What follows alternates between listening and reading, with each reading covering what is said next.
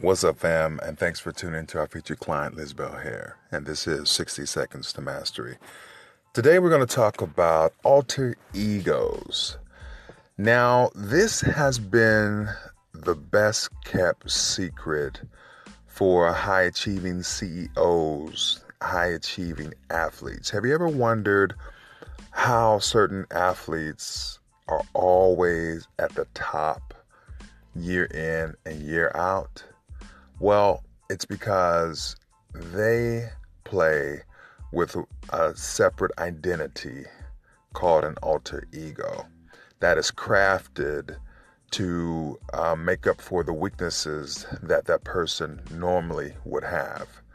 And we're going to get into how to craft your alter ego for business, for life, and for sport.